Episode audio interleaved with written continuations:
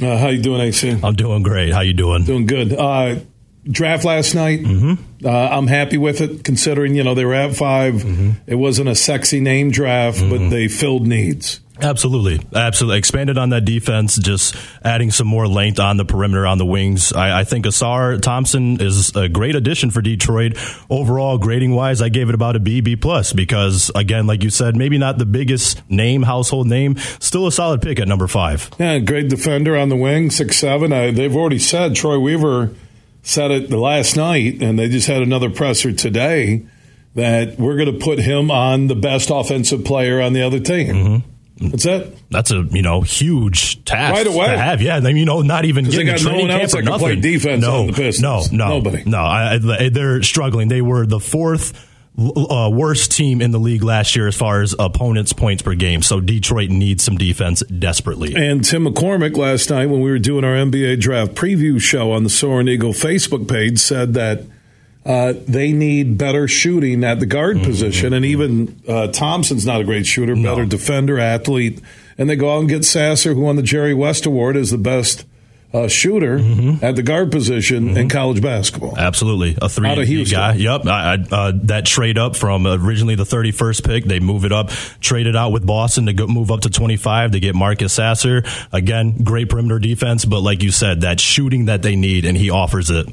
Uh, I just looked at a note from Keith Langlois from Pistons.com. What Pistons GM Troy Weaver said at their presser, you know, a couple hours ago, that Williams, Coach Monty Williams, Thompson and Sasser fit what they wanted and and its defense. And then he also had another comment.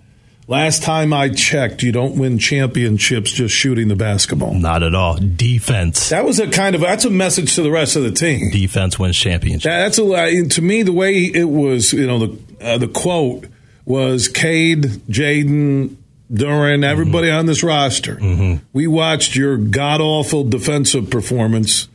I, I get injuries with Cade, not having him. Mm-hmm. You know, they're probably a 30 win team if they had him, Could have been. right? But it, play some defense. Yeah, no, I- and I agree with that. I think it's telling them, hey, we haven't even really seen these guys in our rotations yet, and yet we have all but confidence in them. So you all, as guys who have already been with this organization, need to step it up if you want to have any level of success, just like you're saying. Overpaid for Monty Williams, but a great hire. Absolutely. considering they lost out on Victor and they had to pick five. They traded up at 25, got two first rounders that uh, will be on the roster, will be in the rotation uh, from game one if they're healthy. I'll take it right now what Weaver's doing in this offseason.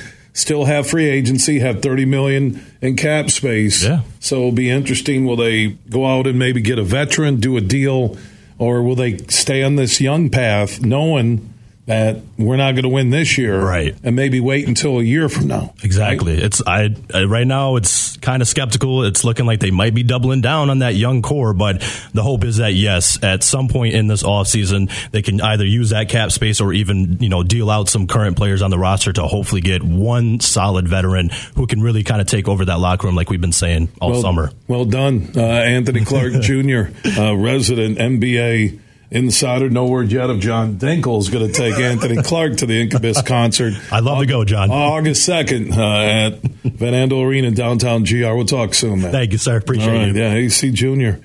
Uh, in studio, killing it here on The Huge Show.